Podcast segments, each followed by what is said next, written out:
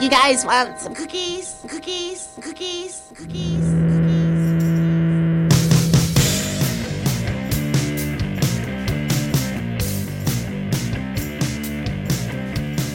Welcome back to the garage. Welcome to another edition of the Throwback Podcast. My name is Dan Hanzus, and I'm joined, as I always am, by my bosom buddy, Bobby Castrone. Hey, Bob. Oh Is that who you are now? Yeah, you know it's the Beastie Boys episode, so I just wanted to come in, Oh, Bob. come in funky fresh. I thought that was Oh, the right, Bob. that was the right way to go. No, You have ruined this podcast. man, that was new record, new record. Uh, you heard, of course, the great Corky Romano at the top of the show, Chris Kattan, and it did get me thinking, Bob, that uh, bit of a missed opportunity for you when I turned 40 uh, last month. That cameo was sitting right there as a gold mine, as a gift, and I don't know if either you didn't think of me or you just missed it as a podcast opportunity. Either way, just a disappointment there that we didn't get the Kattan cameo in that big spot. You have gone on record as being very anti cameo for yourself, Right. so I feel like that should carry over. Any man with dignity and respect would also hold that same standard to others, and you wouldn't want that as your gift. No, I love that Chris Kattan doesn't have any standards or dignity. That's funny. that's the whole thing that's great about it. Well, when you put it that way, I did fuck up. You're right. That's a my bad. But We you know what? that. There's there's like a 50-50 chance you're going to turn 41 someday, and then boom, Kattan. It is actually a 50 50 chance. It's right. Hi, you guys want some cookies? Cookies? Cookies? love that guy. love it. Uh, hasn't seen a cent for the for the show so far. No, never will. So far. But remember when the violinist, the disgraced violinist of Dave Matthews Band, Boyd Tinsley. uh, he followed us on Twitter. He did. If Kattan comes after us, Well, Boyd never came after us. He just followed us, which was horrifying because we've never said a good thing about Boyd on this podcast. Yes, we are tremendous Dave Matthews Band fans, but we we really ran with that Boyd Tinsley being a potential sexual predator I, story. didn't. I mean, you did a little bit. I more reported the news. And Oh, the is that what that was? And the litigation involved with Boyd and uh, what was it? Let me see your pubes. What was it? It was yeah. There was a lot. You're filthy. Give me one of the lines. I know you have it all in your head. Uh, no, I'll pull it up. But there's definitely like shave it below the base. The face. Yeah, shave below the base. I Want you dirty? But uh, yeah, so we haven't done the cameo with Kattan yet. We have to. We just need the right reason to do it. Uh, and and I just want to talk about something else, Bob. You you tend to give me a hard time about promotion of the podcast. No, no, I would never do that. I give you a hard time about the lack of promotion of right this podcast. right exactly i i don't uh, get out there on the streets and press the flesh and let people know to listen to this hyper niche podcast that you- we uh, run every couple of weeks You are the uh, Sofia to my Alex. wow call her daddy reference i don't think we're big with the barstool crowd either Yeah, we so- probably that reference isn't going to really uh, but if that was true bob how do you explain this Tell us a bit about this throwback podcast. You you host the throwback podcast. You revisit some of your your favorite albums. Uh, tell us a little bit about it. What are you listening to these days? Uh, yeah, I started it with my uh, boyhood best friend and still best friend, Bob Castrone, uh, three years ago, and we essentially take an album from our past that we grew up listening to, revisit it as old men, and we drink alcohol in my garage as we do so, and uh, just go track by track. And it's it's a lot of fun. We've done over a hundred episodes now, and we do you know different countdowns sometimes, like Billboard countdowns in past years. But we focused on a lot of '90s albums and early 2000s.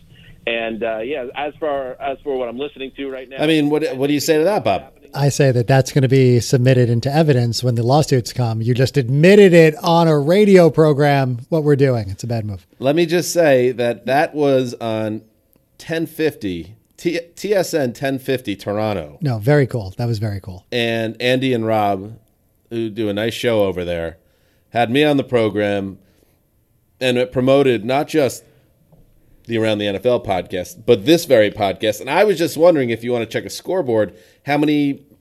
That's the biggest radio sports radio station in Canada.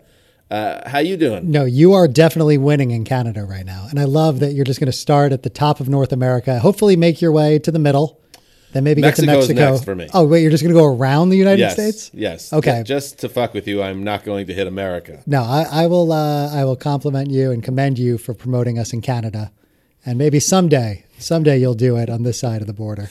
All right, so I just wanted to get there, uh, get that out there. On Did the you take record. any Bryan Adams shots on the uh, on the Did air? not take any Brian Bryan Adams shots, but they did. Uh, I asked them what would be the Canadian artist that we should hit if there was one Canadian artist, and Bif Naked. and they were very adamant.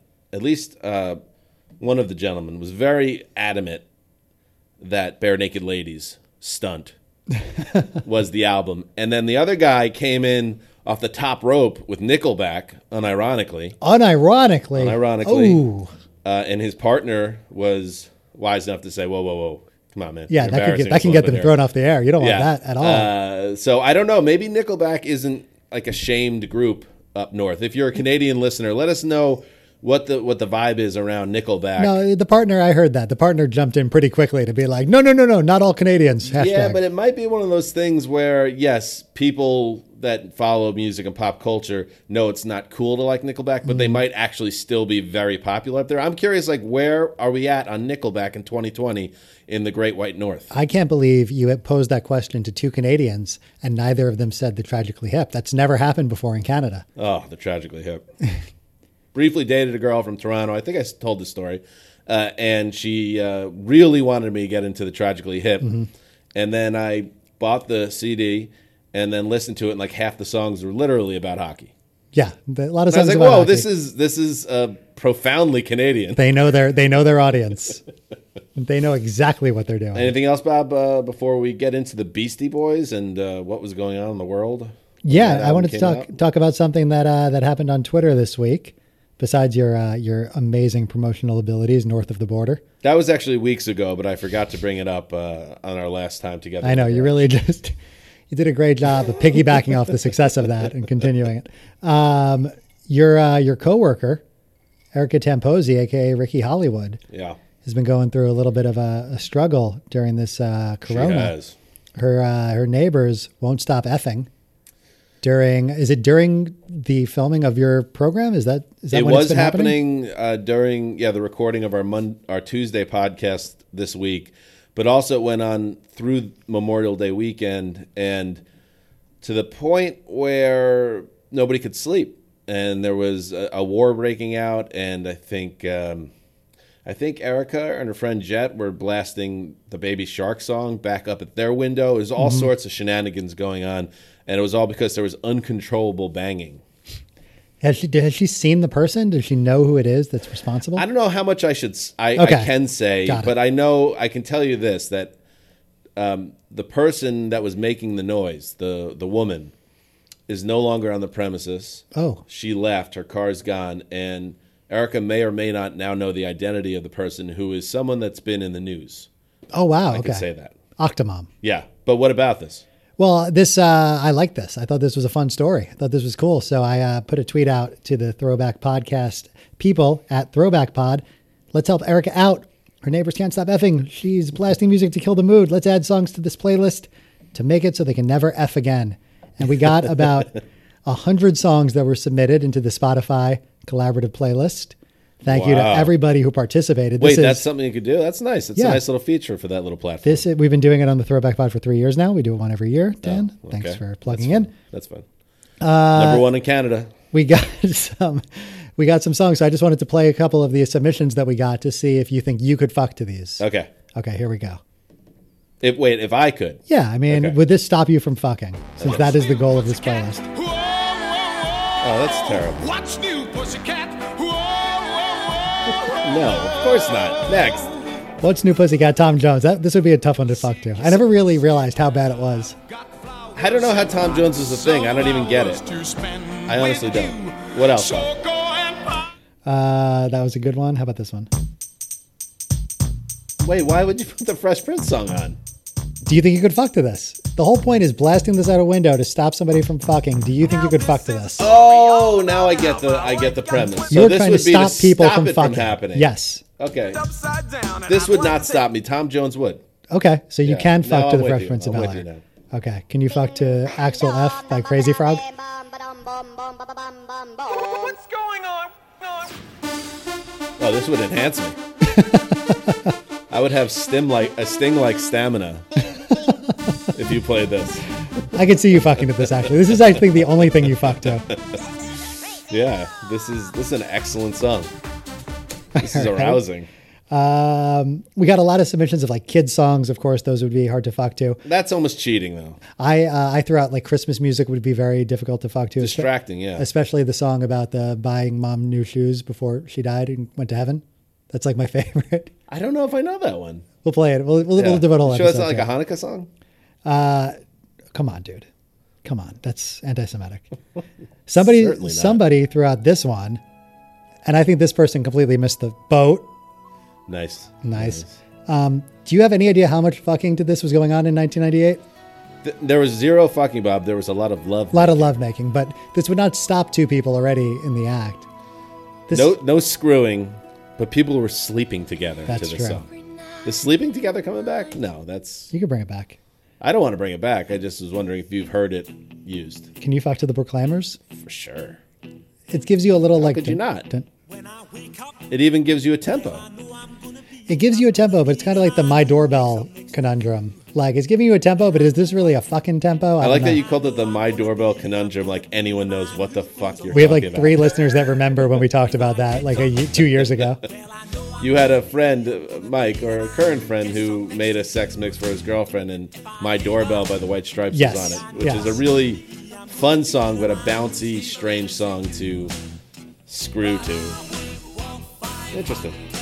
I have footage, by the way, uh, of Erica from Erica of what they were f- forced to listen to. I'm going to play some of that for you, Okay. and then I will text her after the show and Let, see if this let me is let me just throw two more that I liked Okay. that I thought were pretty good submissions. Uh, because I got high by Afroman. Yeah, sure. Why not? Right? That wouldn't be. That wouldn't stop me. Certainly. It wouldn't stop me, but it would be a little distracting. I think.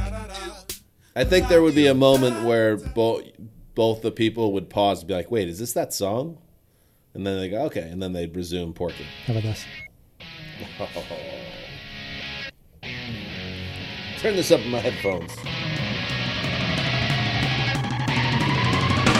More with your back to the garden. Spit you out on the riverbed. And with who? Me? You better back up, fool. I bet Bet you took a gun to school too. Right, that's obviously all you fuck to. You know, I've gotten a lot of tweets, Bob. People that either were not aware of Simple Creed off Live's album 5 from 2001, and they were like, this song secretly slaps, as the kids say. And they they have been introduced to Simple Creed. Look at that towering guitar. This is a good song, Bob. And I think you can fuck to it. But could you fuck to Vitamin C's Graduation Friends Forever? Yeah, right? Would this stop you? Vitamin C was cute. Very little would stop me. Once that train is out, I out think of the Tom station. Jones is really the only thing that would stop me. All right. There's something about Tom Jones that is off-putting. Oh, this would be fine. Yeah, I could fuck with this. If anything that has a bit of like a hip hop beat to it.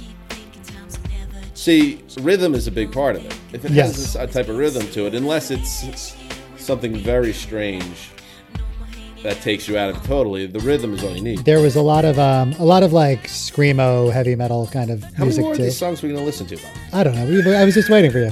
I just actually wanted to hear a little Ween on the podcast. I didn't know when we'd ever be able to play Ween on the Throwback Pod ever again. So I would say put Ween on uh, a poll uh, just to satiate that, and then it would never win, but then Ween would probably win. they would win because you would. That would be the one you didn't want to win. So that's what happens seems every to happen time. Every time we do a poll. Uh, this, by the way, is what the uh, Ricky and Jet have been hearing from their West Hollywood apartment all through the weekend.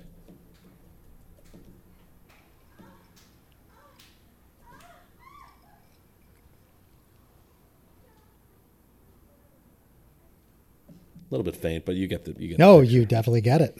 I've never heard that before in person. sounds sounds lovely.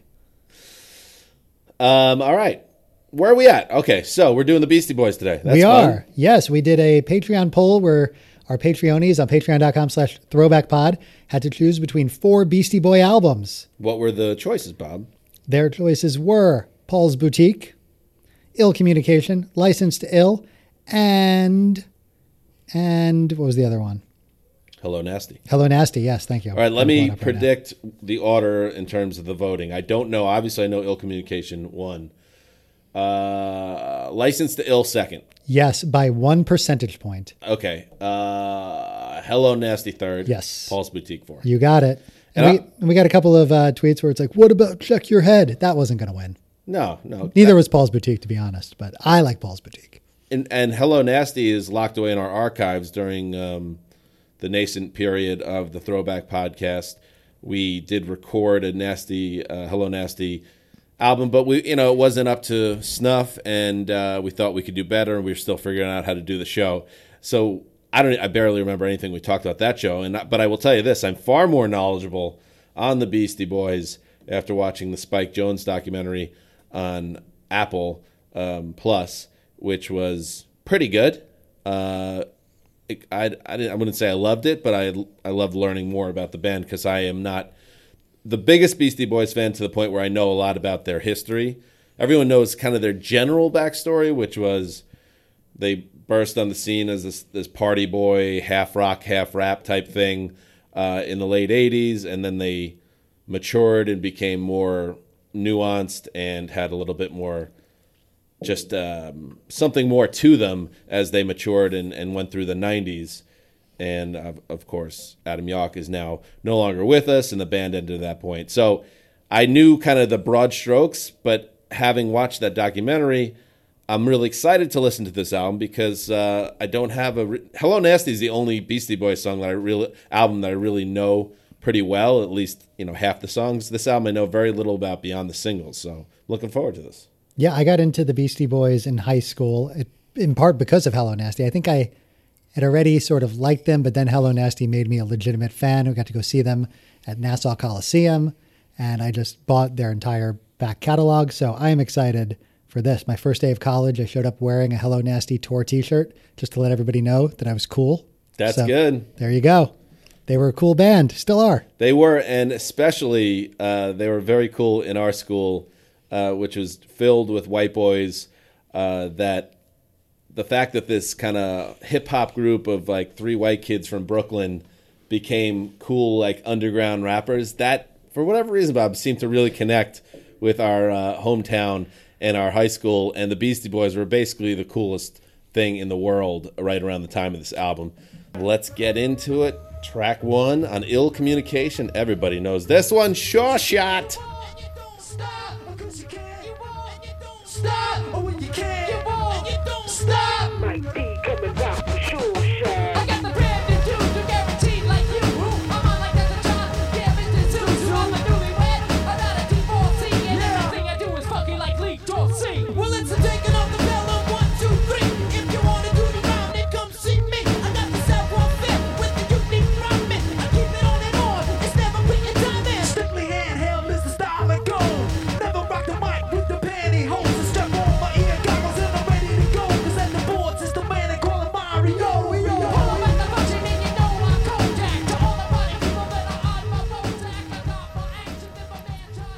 I don't think it gets any. It's like I was rock. I don't think it gets any better than this. I love this song. Is this peak Beastie Boys? I think this is peak Beastie Boys. I think that's fair. I think it. When you think about their best songs, this is up there. It is. I remember just thinking this was so cool. It was a cool video, the black and white video. They're kind of dancing around wearing their suits. They went from being like little punk kids in leather jackets to pulling off suits in 94. You know, that wasn't like a popular look back then. It was like very grungy. It was a very grungy time. They're wearing their suits, they're styling. It was very cool. Yeah, and I think that they, um, especially watching that doc, and they have obviously tons of photos from the history of the band throughout the throughout the whole movie, and how they really did a big part of their changeover from the sampling that they did earlier in their career towards live music playing. So they all played instruments, and they very seamlessly were able to kind of blend you know the look the hip, look and feel of hip hop with the alternative rock movement at the time. They were able to kind of travel in both lanes. It seemed maybe not the sound a lot, but definitely in how they kind of dressed and how they looked, and it, it always they pulled it off. Well, there's like the punk Beastie Boys and the rapping Beastie Boys, and I was I'm always gonna gravitate more towards the hip hop rap side of it. Of course, like we're gonna hit a song here that's the, probably their biggest song ever, or one of their biggest songs ever. That is more a rock song, but like this is the Beastie Boys that I like, which is why Paul's Boutique is one of my favorite Beastie Boy albums.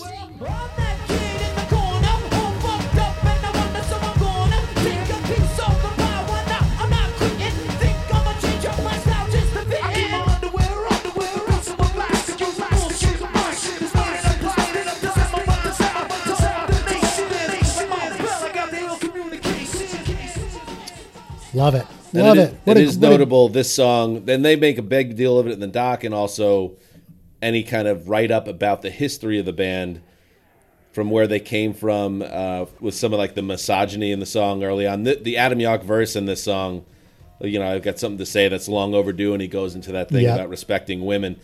They were very, I think, proud uh, of that verse, uh, and that it turned up in one of their biggest songs, and it helped, I think uh, reshape their legacy in a lot of ways. Uh, that maybe if it showed up deep in the album or on a, a non-album track, it wouldn't become a part of their legacy. Now it's part almost the Cliff's Notes version of it. Like, yeah, they had the song "Girls" about you know doing dishes, and they were very kind of just frat boy type stuff. But then when the elder statesman Adam Yauch delivered that uh, verse, it kind of changed a lot of things for them. It's a they've come a long way from naming their first album and having to be talked out of calling License to Ill "Don't Be a Faggot." Interesting move. Interesting almost move. Almost move. Yeah, they came a long way from that. All right, track two is less than a minute long. It's called Tough Guy. Let's listen.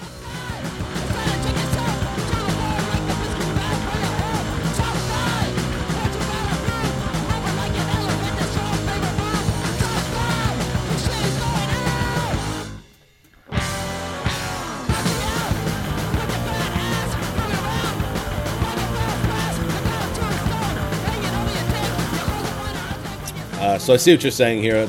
This is always they kind of came up in like the uh, post-punk scene in New York City in the early '80s, and this obviously is uh, a nod to that. That that was still something they wanted to identify with and and, and show was still part of their DNA. Yeah, Doesn't it's do much like- for me, but No, I, I get it. But it's weird that it's interesting that they went back to it. Like they were away from that for some of their biggest albums, and now with Check Your Head and this album, they were putting that sound back in, and they they hit big with a song coming up. But it's interesting that they sort of rediscovered kind of that playing their own instruments and being a punk band again. It was interesting how they put it um, in the doc that License to Ill was basically Russell Simmons of Def Jam found them and, and said, We're going to take these white boys and make them, you know, the biggest hip hop group in the world. And Rick Rubin was the producer. And the way it was presented in the doc, and I would, lo- I would have loved to hear Rick Rubin's side of it, but now that I think about it, he wasn't a part of it. Interesting. Um, that they went away for some for whatever reason, they went and did something, and they came back, and Rick Rubin said, "Okay, I have the album more or less kind of put together," and they liked the sound of it, and obviously it had a lot of huge hits on it. Fight for Your Right to Party, and uh, what else is on that first album? Girls is on Paul there. Revere, Girls, Revere. Brass Monkey. and so they kind of rolled with it. They were very young at the time, uh, but it wasn't really their vision. It was more what turned out to be Rick Rubin and Russell Simmons like making them a product. And this is clearly the other side of that, where this is them, and, I think that was a message of track two. Let's get into track three.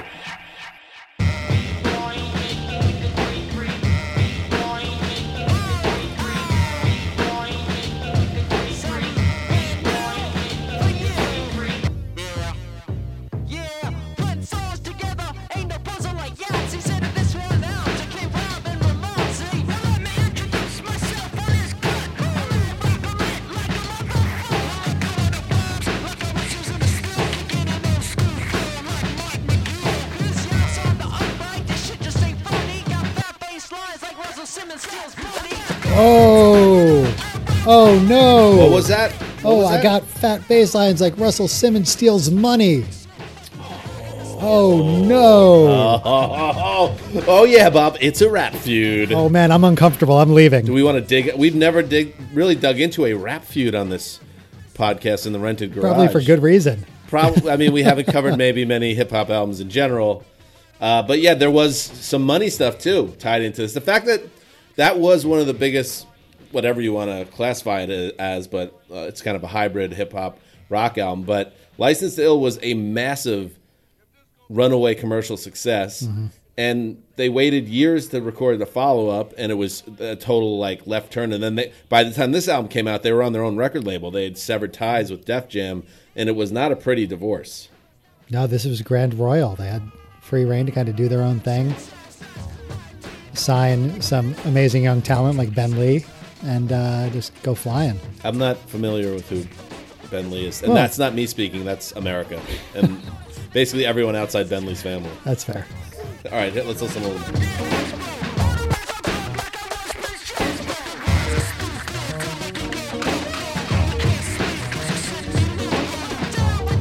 This is like a this is like a step down from "So What do You Want," which Yeah. is one of my favorite Beastie Boys songs. That's uncheck your head, right? Yes. Uh, this is B Boys making with the Freak Freak, and I can tell you about this does pretty much nothing for me. See, I, I like it, but yeah, I, I could see that. Just it, it feels a little sloppy. Like all the things that work about Sure Shot, Yeah. to this is like almost like a lesser version. But that, I mean, I will say there's a lot of stuff going on from a technical standpoint. yeah, I know, I know. We are musicians, and we could we could comment when there's a lot of stuff going on. That's good. There's quite a lot of stuff going Yeah. on here, sounds and the like. Well, no Beastie Boy song is going to, uh, no Beastie Boy album is going to make you happy because they're all over 12 tracks. So Oh, if you want to, what are kind we of, on on this? If you want to kind of jump through a little oh, faster, Bob, what are we? What are we talking here? I don't know exactly, but it's a number that's 16, it's gonna it's gonna upset you. Whatever it is, it's gonna upset you. Here's Bobo on the corner. So you get this is this is not just the Beastie Boys thing. This was an ill of all of hip hop with the albums with all the filler with the extra tracks. This is another. They're you know, not. But, it's not skits necessarily here. no, they're but not doing skits. They're not trying to do like Chris Rock's not making any phone calls on this album, but. They, they were always uh, into like instrumentals, and they put out a whole album of instrumentals around this time.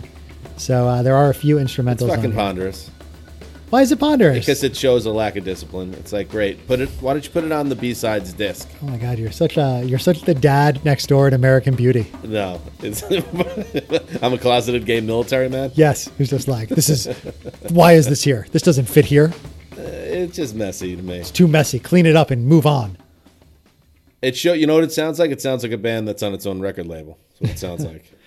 Nobody to tell them no, but you know, if you like Bobo on the corner, hit Bob up on uh, at Throwback Pod. You don't have to you don't have to hit me up, but uh, before we get into uh, this next little stretch here, five, six, seven, this is it.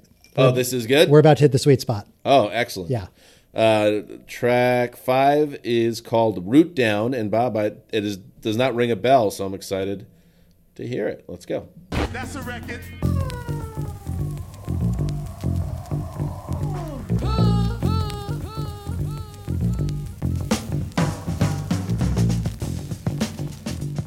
I could screw to this.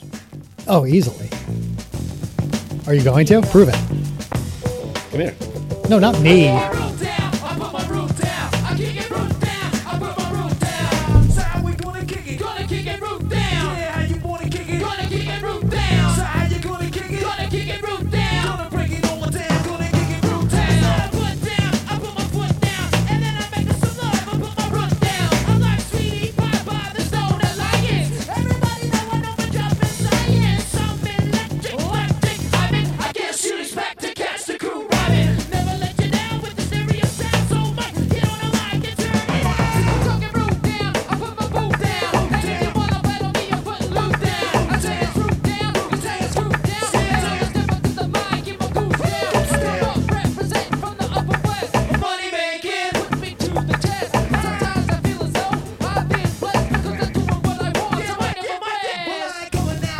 Was this a single? It was the fourth and final single released in 1995, according to Wikipedia. Um, It is, like I said, Root Down.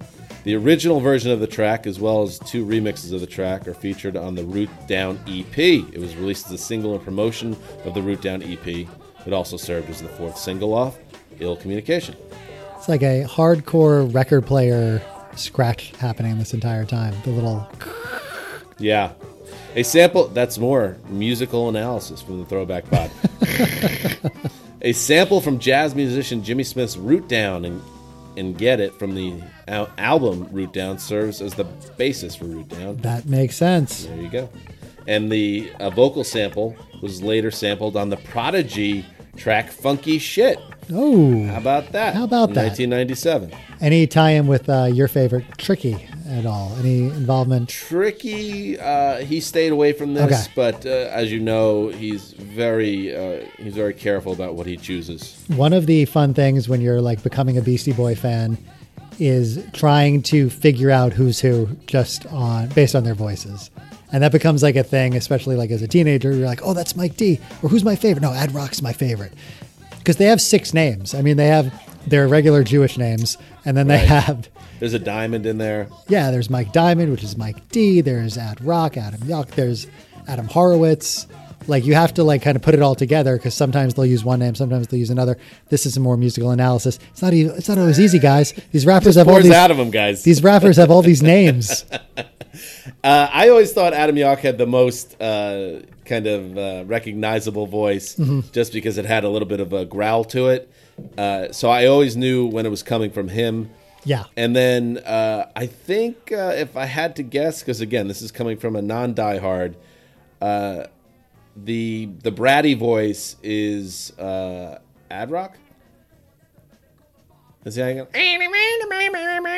Mike D and uh, Horovitz both have pretty pretty bratty voices.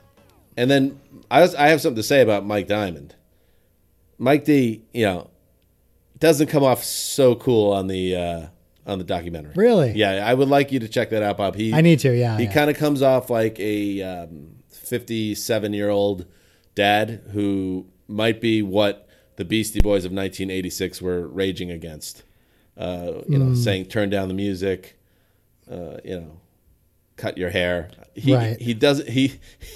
It's kind of a strange documentary. Uh, I I really the way it was done and it was it was directed by Spike Jonze, who's actually in it as well. The, it's just the two of them, and it was it's a little weird. It's the two surviving members of the band on a stage together, uh, but they kind of act out some skits that some of them go pretty awry, and uh, I don't know. It's I thought maybe they could have done it a little bit better, but listen, I'm not an Academy Award nominated or winning director like Spike Jonze, so fuck me.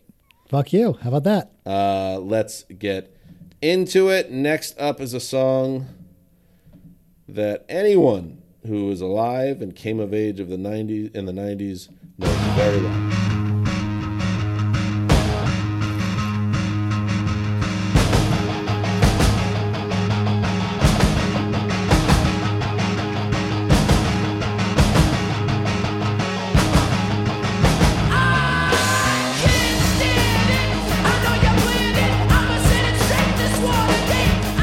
This is Rock.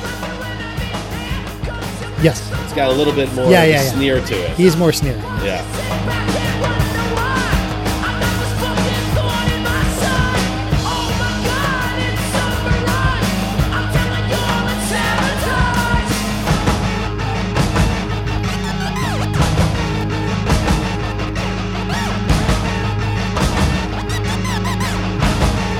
So who who dated Madonna? It was Mike D who dated Madonna, right?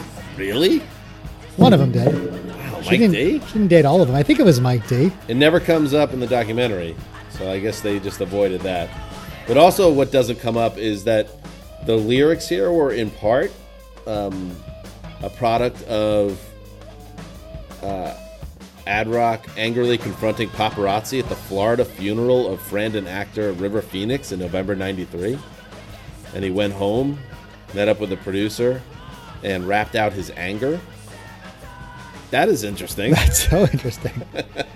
Um, River Phoenix, of course, the uh, the brother of Jacqueline, Jacqueline, Madonna, Joaquin. Joaquin Phoenix, and uh, Oh, this part right here is the best part. Best part of the song. Boom, boom, boom, boom, boom, boom, boom, boom. This is Pete Yauk. They actually played all the instruments on this, and this was his bass line that kind of. They thought it was an awesome bass line. They didn't know what to do with it. It sat around for a year, and then, and then the River Phoenix funeral. And one of the one of the greatest moments in VMA history, Dan, was their performance of this song on the Very VMAs. cool. Remember, the stage turned around, and there they were. And this was like the biggest song at the time, and it was very cool. Yes, it was a great performance. They're all in the suits, mm-hmm. and they kind of kill it. And I think it was, it just showed how uh, versatile they were because it was just they were up there as a band, ripping through the song.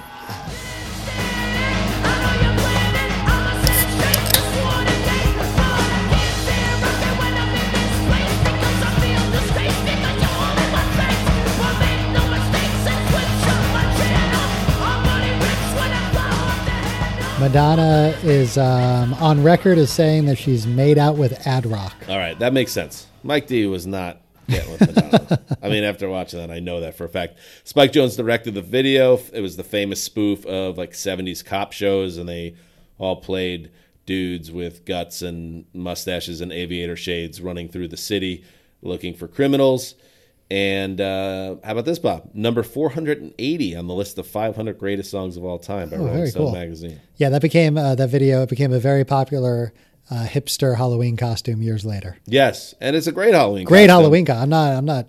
And if you if you all. showed up, not that we have gone near a Halloween party in years now, Bob, but if you showed up at the Frying Pan in uh, Lower Manhattan in 2020, if that was a thing that still happened, is Halloween Not- over now because of uh, maybe never again. coronavirus? But uh, people wouldn't even know what you were doing if you showed up now What? as a Beastie Boy. Nobody would get it. Nobody would get it. Not It's even true. close. And speaking to the critical adoration the band gained uh, as they went through their uh, mid period and late period, Pitchfork Media included the song at number 39 on their top 200 tracks of the 90s list. Yeah. Thanks, guys. yeah! But what did, what did our friend over at All Music, Stephen Thomas Erlewine, think about ill communication? Stay tuned to find out. Oh boy. That's what you call a tease. baby. Here is the next track. So this is the final track now of the trifecta, Bob. I think so. And this is one of my. This is maybe my favorite Beastie Boy song. That's not like a big hit. Okay, here it is. Get it together.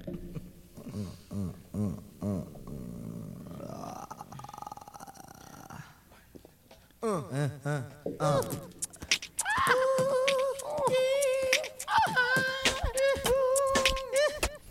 One, two, one, two, keep it on. Listen to the shit because we keep it till Q-tip. dawn. Listen to the ass track, Yeah. got it going on. No, Bob. to the ladies, come on and let me score. I like how you caught yourself there, even. you go up the river. It was authentic when Bob did it. It was coming from a real place. was. But then he caught himself. You said Q-tip, do and I got even more excited.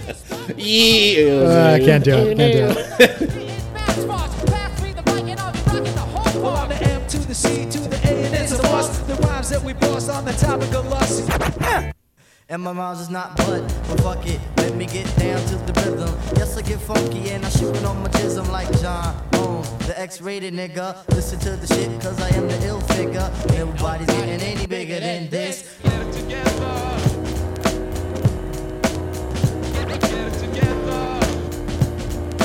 Phone is ringing. Oh my god. Get it together. Nice. So this is the second single off the album, "Get It Together." Strangely, Bob, the the single release did not include Q-Tip. What? Really? I've never even heard a version without Q-tip. Right. It was. It, it- they are not. Uh, he's of course Q-Tip from a tribe called Quest. It's not on the single version, and this is. I guess it's it's a nice one-two punch for you're introducing the album to record buyers because Sabotage obviously is a straight kind of almost rock song, and it's uh, you know features the band playing all the instruments, and now here is a more kind of traditional hip hop song with uses of samples. Again, showing that they were you know maybe the most versatile uh, big group in the country at this point. I want to hear that no Q-tip version. That sounds that's weird to me because Q-tip is this song to me. I don't know why you would take him out unless there was some record label shit. Who knows? Wait a minute. Wait a minute. Let's see if I can find it.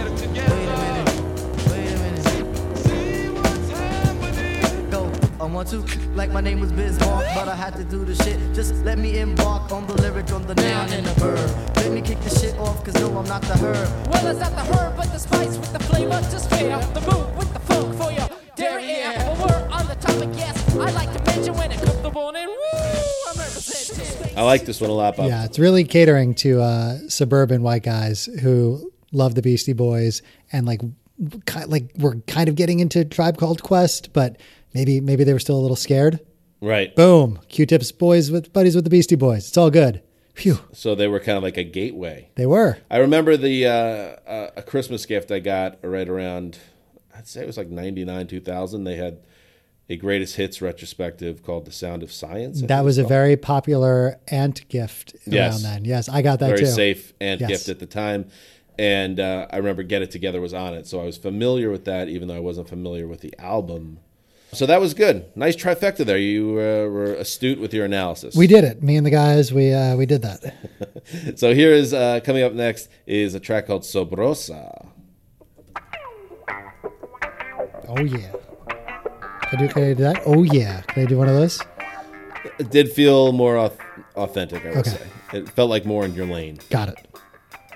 But I don't want to hold you back, Bob. If you want to do No, I don't. now, I, feel bad that I even mentioned it. I- I, just noticed it and I, I spoke on it because there's a microphone in front of my face. But I should have probably let you just no, no, stew with no. that. I need you to Yeah, hold. boy. I need you to hold me back. what it was? I need you to hold me back. You know, people. yeah, people Oh, people will like no. people will like tweet at us like when are you going to do the chronic and it's like oh that'd be i would love to listen to the chronic but the thought of us sitting here doing it is horrifying Very difficult to imagine. there's no way we don't screw that up Uh, all right, this is this going to be a song? i think that no this is an instrumental Cool. I'll go with that. Nice. How about a little bit of discipline, fellas? what was it like living next door to kevin spacey I mean, he seemed nice, but uh, I just was. I have to be honest with you. When I saw his pecs starting to develop, Mm-hmm. I did. I did. It start. It made me feel things that I had been suppressing for a long you weren't time. ready you weren't ready to feel it You know, Kevin Spacey uh, turning out to be an evil pervert. You know, that was obviously a, a surprise, not to people deep in the industry apparently, but uh, it did. It does cost us his career essentially uh, because, like Louis and Ryan Adams, the all all the art is basically wiped away as well. Have you noticed that? I was reading something about FX and uh, the show Dave, which we both like a lot, the Yes. Lil Dicky show, and uh, it was like a, a it was a store. I think it was in AV Club. I was just talking about how Dave is the latest, essentially, you know, really solid, fundamentally well done show from FX, and then it, it named uh, Atlanta, this and that and that, and then it completely omitted Louis from the write up, and I was like, I and I am not here to, to defend Louis. I'll let uh, no you do that off mic you I'll wait, let you Dave until Chappelle do that you wait until the microphone is off and then you're just the number one defender But can we at least be honest and say uh, that Atlanta doesn't exist and Dave doesn't exist without Louis? I mean, Oh, I, I just referenced Louis in a in a meeting the other day as an example of the big thing with Louis at the time was that he didn't use any notes. He just kind of did his own thing, and it worked. And I thought in that moment that like more people would give comedians the opportunity to do their own thing without like noting them to death and kind of changing their art into something else. But even as I was kind of making that point, I'm like, I am talking about Louis C.K. right now. This is not a good thing to be mentioning. and I, I guess I just my take on this, not to steer too far away from the subject matter tonight, but my take on this is eh, you start to get into a weird gray area when you're actually kind of discussing the art form and the critiquing it all, and then you're leaving out a piece of history because the guy turned out to be a scumbag. That I don't think that should be happening. I'm just that is my take. Okay. That's a is that a fiery take? I don't know.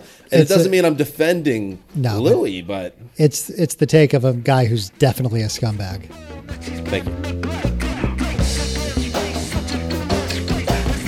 Like, think about it this way. You almost certainly will be ensnared in some type of horrific scandal in the next five to 15 months. Lord willing. This podcast would essentially disappear, and that would be a bummer. Oh yeah, we'd have to. I mean, the podcast would be over, but then it would be wiped yes, completely. yeah, totally. And uh, you know that's that's sad to think. You about. are way more likely to wipe this podcast than me. You have way more at stake with your. Uh, Let's just focus on my take on this, though. that you are the one that's on the danger zone. okay. Here's the update.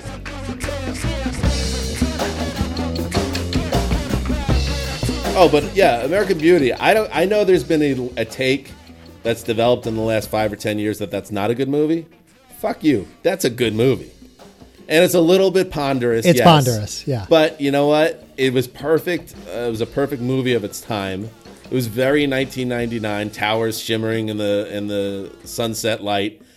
That and it did have From all the way from the suburbs. yeah, it was it was shimmering, Bob, I, and I I think that uh, that's kind of a bummer. But Kevin Spacey turns out he's a monster and a dick, Yeah, Dick Monster. a dick monster or a monster dick.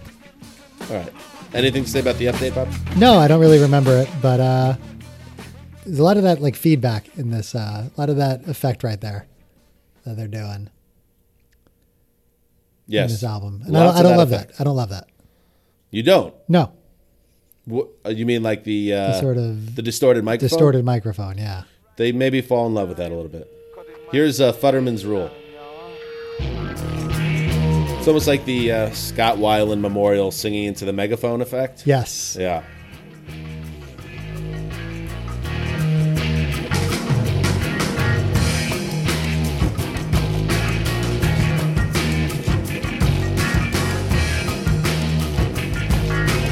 We're in hour seven of the Ill Communication podcast.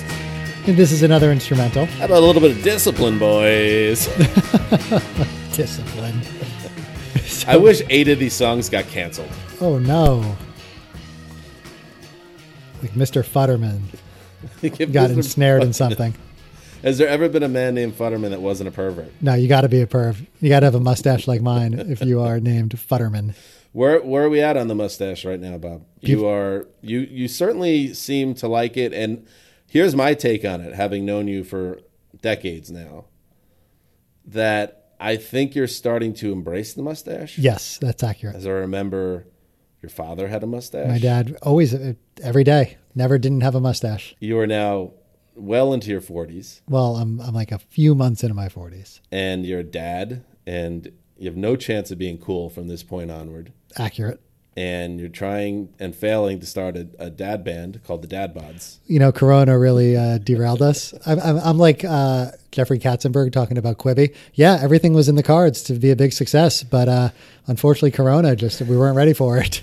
So you're like taking the Vince McMahon XFL2 stance. yep, exactly. Um, my point is, I think this is going to take. I think this is just something you're always going to have now. Here's what I like about it currently. We're entering the summer. LA is getting hot. Yep. A very hot day today. Uh, bad time to grow a beard. But this little this little stash right here Right. doesn't doesn't keep me hot. Doesn't make me warm. It's just this anti-stylish thing on my face that distracts from the rest of my ugly face. What's not to love? The distraction of it all is very good. It's holding up. So that's my that's my prediction, and I, don't- I almost don't want to say because I don't not that I would, but I don't want to influence it in any way. I just want to see if nature takes its course and you kind of ease into mid age, middle age with this mustache for decades. But I kind of feel like that's. What's Mm-hmm. I could see that. happening. Ha- I could see that happening. Yeah. Now here's the one thing to look out for, Bob. You got to keep your hair up top because if you go bald, bald guy with a mustache suddenly looks like a science teacher Science teacher or guess who character. and an avid bowler. Which, by the way, I'm saying I would be into bowling. when uh, when this is all over, let's stick our fingers into some uh, bowling balls. Get going. Is that a Kevin Spacey line? all right, here's all right. Hear this.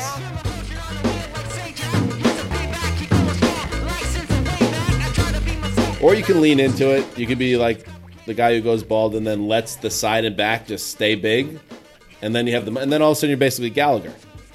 No, was, I've that wasn't bad. I've, t- I've talked about my bald plan on the podcast before. I'm getting jacked when I go when I go bald, so I'm fine. Why does that feel like it's going to be as successful as the Dad Bods band? It's going to be as successful as the mustache. All right, all right. Here's hear this. Anything else you want to hear from all right? Hear this stuff. no, good with this. Okay. Oh, I, I did want to note that th- it took let's see, one, two, three, four, five, six, seven. This is an album with like I, I don't know. We got to find out how many songs are in this fucking thing. But um, it took seven tracks to uh, hear all four singles, so it's front loaded Yep, front loaded. for sure. Uh, all right, next up is Eugene's Lament. Do you remember anything in the middle to back half of the album that jumped out at you? By the way, No, not really, because I had. I think I give had something this. to look forward to. I had a cassette of this. I don't think I had the CD. I never had the CD. I somehow obtained a cassette, and that was all I had. So I really don't remember like side two. Hmm. Okay, here we go. Eugene's Lament. Is this another instrumental? I believe so. Oh boy. Dan clearly sticking his flag on the side of Rick Rubin and Russell Simmons. No, I, I will say, and this is what I'll say. I'm not going to. And I'm not saying you're. I'm not saying you're wrong to do that. It's an art. It's an artistic uh, decision to kind of make a meandering. Holy fuck! Twenty track album. Um, twenty tracks in almost an hour long exactly. You're making a statement that you're eclectic, but it's almost like you're going a little bit overboard to, to show everyone how eclectic you are.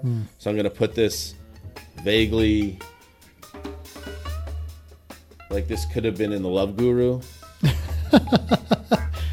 which means you should love it since you like anything associated with that movie. I mean, I do love some late period Mike Myers, but uh, Yauch was he was like traveling around the world by this point, and They were big into Tibet around this time. this feels like Tibet is to blame here. the beginning of Tibet being to blame for things.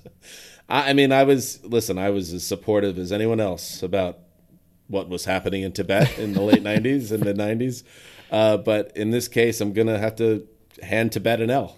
I mean, I was big into. Were they saying free Tibet? Yeah, big into Yeah. free Tibet. Yeah. I, on in this case, Eugene's lament, I will have to side with the enemies of Tibet. It's bold.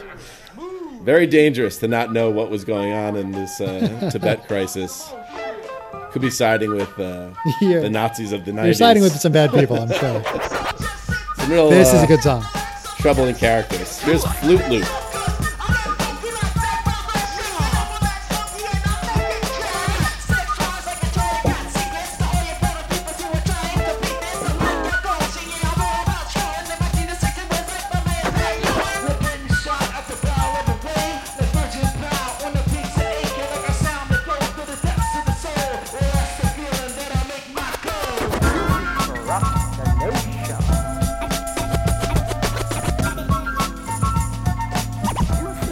All right, I like. I like the little flute. yeah, give me any hip hop song with a flute in it. I'm A little in. bit of a, a the rare flute hook.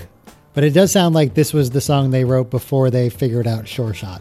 And they're like, oh, Hmm. Sure Shot's the best version of this kind of song. So my take is not beyond the fact that this is a bloated album and could have used Rick Rubin. Um, my take is, I wonder if I am just one of those guys that likes three or four Beastie Boys songs off every album, and to me they're a singles band, Right. which I'm sure to hardcore Beastie Boy fans like yourself is, you know, sacrilege. But uh, No, I get that, though, because I do think that So I remember Hello Nasty, an album I listened to a lot because we were playing it all the time when it came out that summer. Even that album, I, I remember it being very long and had a lot of filler in between some awesome songs. So maybe it's just you have to have patience with the Beastie Boys. they're a perfect mix CD band. Yes, I agree with that for sure. Uh, here's Do It.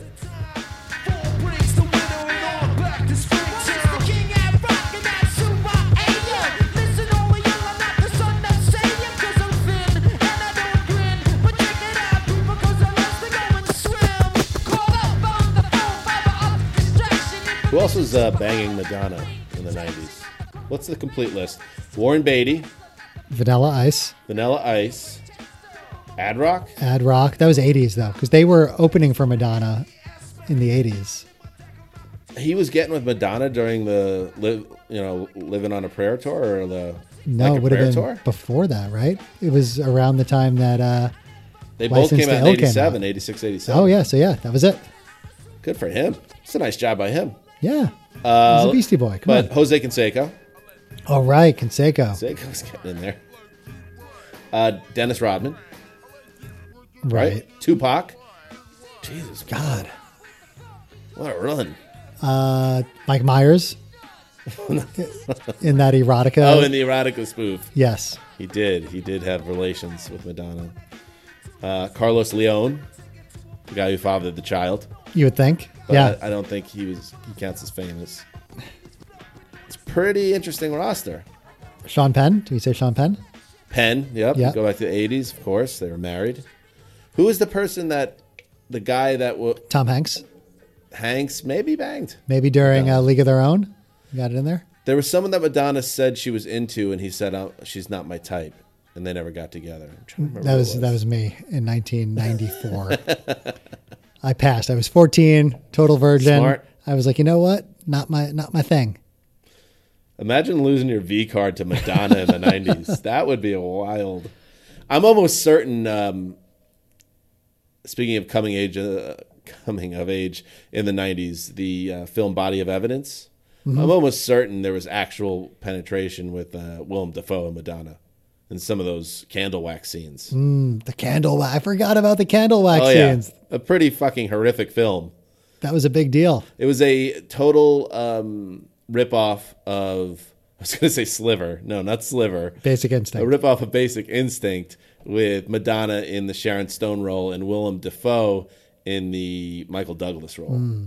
And she played instead of killing with an ice pick, it was something else ridiculous. But everything else is basically right. It was exactly the same, exact movie. All right.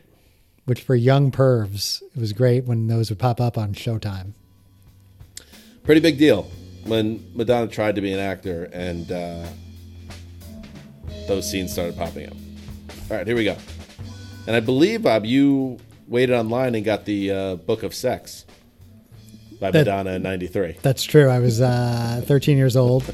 I had my mom drop me off at Tower Records, and I waited there. Gave you $30. gave me thirty dollars, and I waited there for three straight days. I had to sleep out overnight for two nights to get the Book of Sex. What did you What did you tell your mom you were getting? the Book of Sex by Madonna. She was a huge Madonna fan. Yeah. She really, your mom uh, was really big on how Madonna subverted what society expected of her, and was Well, not afraid to push the button. It was art. Sexuality. It was art. My mom was basically uh, Gillian Anderson from Sex Education. She was pushing me towards accepting myself and sexuality. So yeah, she left me outside in Nanuet for three straight days to buy that. I tried to get into that show, but I think the fact that the mom was so open about sex was actually, it was for some reason like making me uncomfortable to the point where I couldn't watch. Really? Yeah. I don't know. Who wants to think anything mom related with stuff like that? But it's Gillian Anderson. She's like, "Oh, go fuck that girl," and it's like talking to her like a teenage son. She's so good in that I had to Google is Gillian Anderson British? Because I and I knew she wasn't, but it was like she's really fooling me here. Yeah, for for forever, it's been assumed that British people can easily do an American accent, and Americans can't do British accents. Right, right. But let me tell you something. Everybody's got to calm down a little bit. And I know we have a lot of listeners overseas. I mean no disrespect, but I hear some horrendous American accents coming from people in the uh, UK. One of our that's one of our favorite things when uh, you and I are watching bad movies and or bad TV shows. Like there was a show called My Generation, yes, which we were obsessed with, and maybe maybe we shouldn't even get into the whole My Generation thing. I don't now. think we're ready to yet. but uh, there was a character in it who was British, and whenever he would get emotional, Yes. he would just break in time. Like he was supposed to be from like Texas, and whenever he would get emotional, it would just crumble, and it was hilarious. He's and uh, Charlie Hunnam from uh, Sons of Anarchy, same thing. He can't keep it when he gets emotional. Even uh, even McNulty from The Wire, a great performance overall. Another British actor who's playing a Baltimore cop. He'd be like uh, in this thick Maryland Baltimore accent, accent, and then anytime he had to yell, that's the kryptonite of the British Yelling. actor. if they have to raise their voice, they'll be like, they'll be like, I don't know what to do about this criminal, but I'm so sick of it, and I can't stand it anymore. but yeah, so let's get back to the Let's get back to it. We need we need to tap the wire. I'm watching Billions right now, and I'm waiting for Damian Lewis to break. He hasn't done it yet, but it's going to happen. He just has to raise his voice. Yeah. That's it. the kryptonite. So next time you you know you come with a snarky take about the inability, uh, or or brag, get a little braggy about how the British actors have mastered the American accent. Yell, Yell. Let me Just yell. let me hear you yell. Yeah. And then let's see how braggy you are. get upset. Here's the scoop.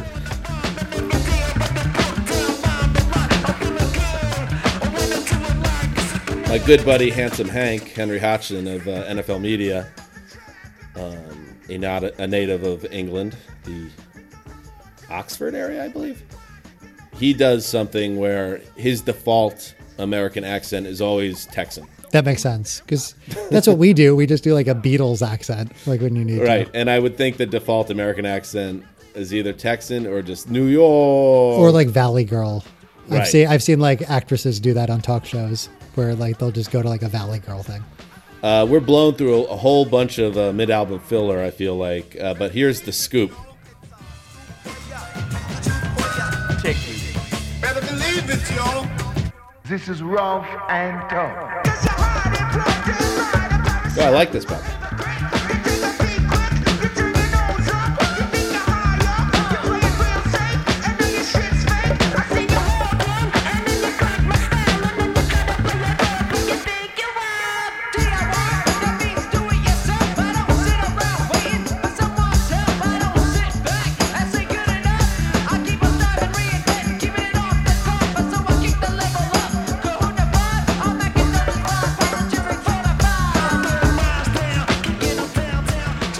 Like this. It's good. The scoop. Yeah, give me give me hip hop Beastie Boys over punk Beastie Boys any day. They put down the goddamn megaphone, and that's a start. Um, I was so excited to hear uh, Sure Shot in the beginning of this episode. I forgot to mention that the greatest show that nobody's watching that you're sick of me talking about, but that doesn't mean I'm going to stop. Oh, not this fucking thing again. The second season of Patriot starts with Sure Shot. So first, it's their It's on like the UPN nine presents the Patriot, Bob's No, favorite not- show. It's not promoted as Bob Cash Jones' favorite It's show. It's not the Patriot. It's Patriot, and uh, Is that a Mel Gibson movie? maybe no, that's the Patriot. Look, it's a terrible title. Maybe with a better title, it could have uh, could have lasted a What little longer. is all right? I'll give you the stage here while Shambala plays in the background. Bob, what is the plot of Patriot? It is. Uh, Downcast. I know. I know you're going to do that. There's no way you just set me up to talk about it after. I mean, it's not like you're the showrunner. I I feel like I am. No, what I'm curious. Sell sell Patriot to me in 30 seconds or less, and I swear to God, if it's a good pitch, I'm going to watch it tonight. No, Oh my God! I don't want to. What a moment! No, I don't want to. Listen to that man wilt in the moment. I don't because I shouldn't have to sell you on what is. What do you mean? You just said that it's a show that's excellent, but Yeah, doesn't get put it the on. push it needs. Put it on. Just put it on. That's all you have to do. Put it on. It's on Amazon. Oh man.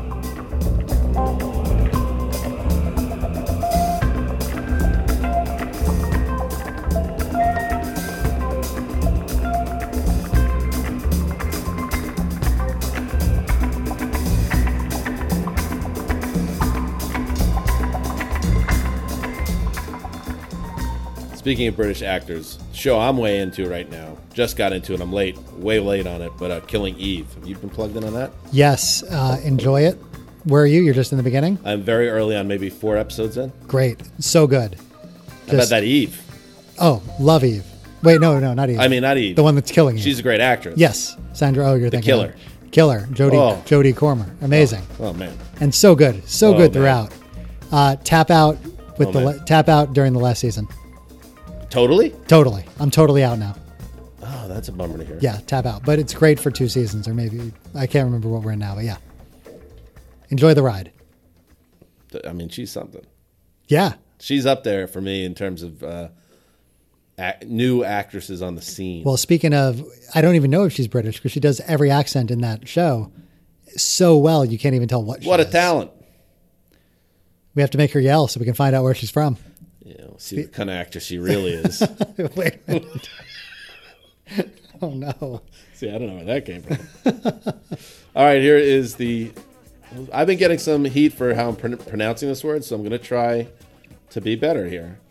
penultimate track. Got it. I thought that's how I've been saying it the whole time. No, you've been throwing the pent ultimate. Nah, I think I was saying it the right way. Oh, here we are. Here we are in Tibet again. Jesus. Sit with the monks in a cave. Dan Dan is like uh, Dan is Joaquin Phoenix in Gladiator. He's actually had the power to free Tibet, but every time he listens to these Beastie Boys songs, he just gives the thumbs down. Another four years.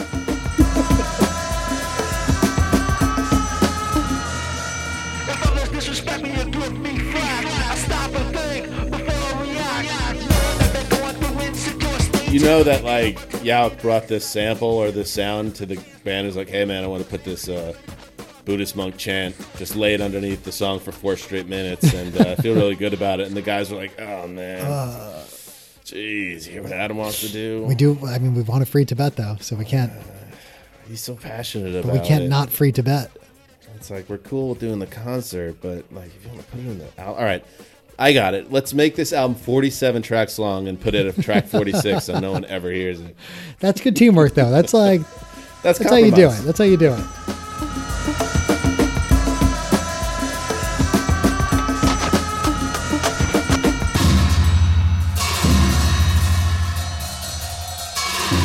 I, I don't know if it's um, That's just like a guy that like fell down. so you hear what Adam wants to use now? Like one of the monks fell into like a uh, he just fell, fell into one of those big like gongs. he was in the cafeteria and he slipped on a tray. He's like really serious about using it in the bridge, and uh, I don't know, man. It just seems like a bridge too far. What's we gonna do? If we don't do it, then he's gonna say that we don't want to free Tibet. We do. We clearly want to free Tibet.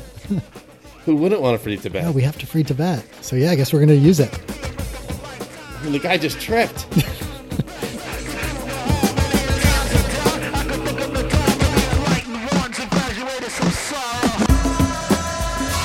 Whoops!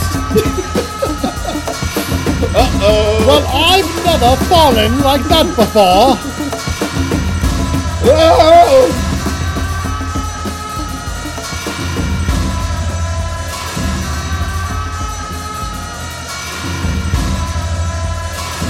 Um, I don't know. I can't even listen. I can't even hear myself think.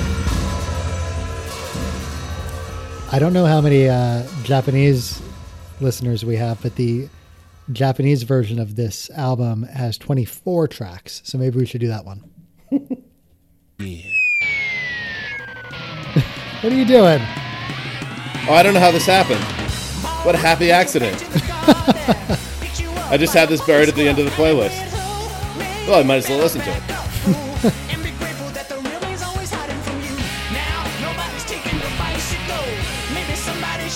Your microphone. All right, here we go. Song gets dumber every time you hear it. You say dumb, I say yum. Wait, do you think you could bang to Simple Creed? Oh, definitely, yeah. Let's say your wife cuddles up to you, and uh, you know she starts getting a little frisky. Things kick off, and then all of a sudden, Yeah, no, I, I can. Yeah. there's a ramp up to this. Yep. What about when Tricky shows up?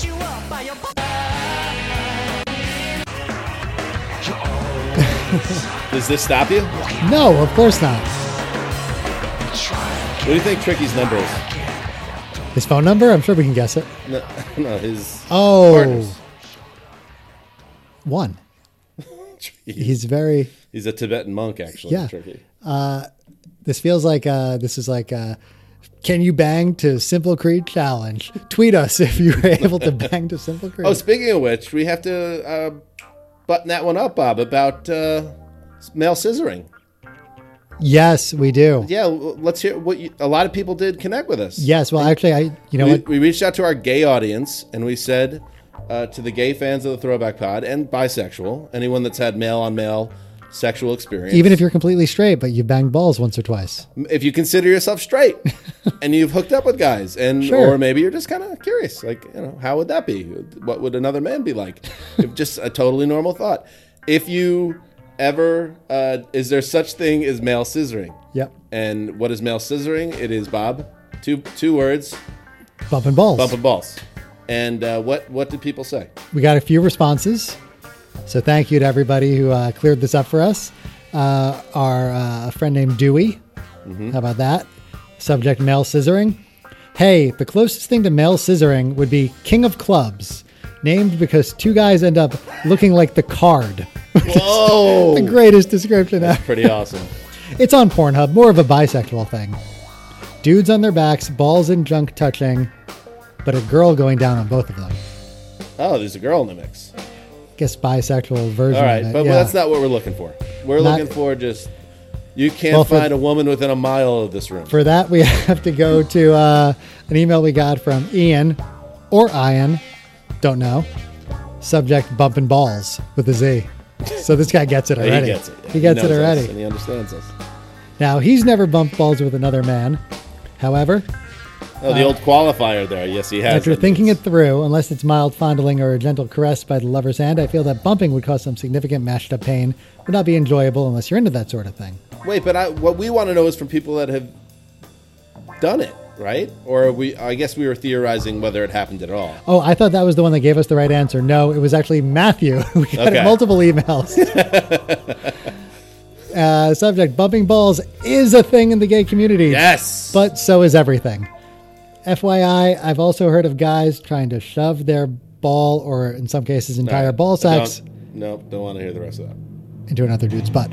More common, however, is probably frotting, or to use the parlance of our times, rubbing shafts. Sometimes, but not necessarily always to orgasm. I like that our podcast is now essentially gay love line. It was bound to happen eventually. Why not during the Beastie Boys episode? Beastie Boys, who almost named their first album, Don't Be a Faggot. Yeah, that was um, Ill that was the decision that would have ill ill advised. That's what they should have named about ill Ill-advised. Nicely done, tying it all together. Thank you. Ill communication, all twenty tracks. I give it a B minus eh, if I'm feeling generous. C plus if I'm being honest with myself. Yep. Uh, Bob, time to pick the throwback podcast playlist track. And this will be uh, your call, Bob. This is a band and a group that you have long uh, admired. So I feel like this is your world. Thank you. Before we do that, we got to thank everybody on patreon.com slash throwback pod who are keeping this little pod of ours alive during these troubling times in the world. We're still in a garage What a doing this. shitty time to be alive. the huh? worst time to be alive. I was thinking about it was actually in my mind. It was a uh, like an around the NFL podcast segment, and then I said, "Oh, nobody will want to do that." What is a lyric that that really kind of fits how I feel right now? And I came back to a, a lyric from an album we did, Smashing Pumpkins. Despite all my rage, I'm still just a rat in a cage. That's how I feel. I feel like a rat in a cage or a like a gerbil on a wheel that's just going around and around and around. Yeah, that makes sense. That that that to me is that's how I would describe the last three months of life. Yeah, I always uh, come back to the uh, "Every Day is Like Sunday" by Morrissey. Every day is like Sunday. Every day is silent and gray. It's cool. So it these is. are good times to be alive. Yeah, yeah. I'm glad that uh, we spun the wheel, and uh, I guess it could have been worse. We could have ended up as fire ants or something. So you know, we we have Yeah, a lot of things fire that turned ants, out well. They probably can't get coronavirus. Can't bump balls though either. No, can they though? I don't know. If you are a fire ant and you listen to the show, please hit us up at the Throwback Pod. That's the weirdest thing you've ever said. but uh, no, thank you for everybody on patreon.com. $2 a month, $6 a month to vote in polls like this one. You guys are the best. You're keeping this going. Uh, thank you to our top tier sponsors Bruno, the sponsor, who's been with us for goddamn two straight years now doing this. Courtney and Wyatt, you guys are the Oh, best of the best. We're going through the list, and it's amazing people that friends of ours, uh, our friends Greg and Renee, longtime supporters. My good buddy Berkowitz, uh, Mike Berkowitz, he is a longtime supporter of the show. people that have really um, given us uh, reason to keep it going, and and it, and we are really thankful. And on that note, a program note Yeah. for Throwback Pod, we are doing a, just a moderate shift in uh, let's call it content delivery, Bob. Let's use some parlance of the times. Uh, effective with this episode, uh, you will get a new throwback podcast every other week. So every other Thursday, uh, you will get a new episode. Uh, that will be And- your content delivery of the throwback podcast. Yeah, we crunched some numbers in this two on, one off versus every other week. You're ultimately going to get about the same number of episodes. Hopefully, this will eliminate some of those three weeks off or those, It's a little confusing. Also it gets sometimes. confusing. And, uh, you know, with everything sort of up in the air, like you might be going away or God knows what's happening with, with trips or whatever. You might die. I might die, but we still want to get the content out there. So just a very, know if you die, this is going to be really sad. why? Well, I'll remember at some point in like a quiet moment, I'll be like, "Oh shit, did I really say that?" You know what I want though? All I want is, when I die is for you to watch Patriot. So that's fine. Can I tell you something? If you would have sold it in, the, in that thirty second window, I would have. No. But just to spite you, I won't. They deserve better than me trying to sell it to uh, you on this podcast. It's too good of a show. Free. American Beauty. Free it from what? I don't know. Tibet? Exile. That's going to be my, my American Beauty uh, freedom concert. But yeah, thank that's you. Gonna get, that's going to draw huge crowds. All of you sponsors, Phil, Dave, Randall, Andy, Ian. I never know if they want me to ever say their last names because who knows who they're Don't. hiding this from, right? No, I'm sure it's something they're not proud of. Amanda, Paul, Doug, you guys are the best. And Doug can read cutting edge. we're going to keep doing this thanks to you guys. So patreon.com slash throwback pod. And uh, let's talk about this final, the song that we're adding to the Spotify playlist. Nice, Bob. I like that transition there. Got, we got to transition at some point. For me, it's either Sure Shot or Get It Together. I'm going to go with Get It Together because it's so good. And it's just something I'm never, never going to be sick of hearing. I knew this was going to be the pick, Bob. It just felt like it. Mm, mm. It felt like the way we should go. Ah. So uh, let's do it. Get it together. Mm. Off ill communication is the latest addition to the Throwback Podcast playlist, which you can find on Apple Music I guess, yeah. And Spotify, of course. and also Spotify, if you're so inclined. Uh, and that is now 107 tracks long, covering seven and a half hours of content. That's an entire. That's like a rager. It's it's a summer kind of party where people start arriving at, at three or four, and then uh, you know you cut to ten o'clock, and wow, Still going. still playing, and all of a sudden. You know, Slide by Goo Goo Dolls comes on, and people are like, "What the fuck's going on here?" I mean, nobody's having summer ragers, but not this summer, but next summer you could do No, that. this is not going anywhere. This this playlist may outlive us. So check it out. And uh, is there anything else, Bob?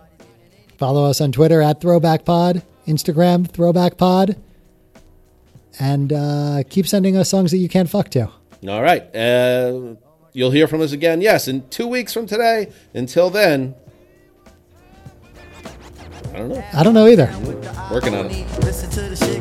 Cause both of them is bony. Gotta do it like this, like Chachi and Joanie. Cheese and cheese and I'm the macaroni so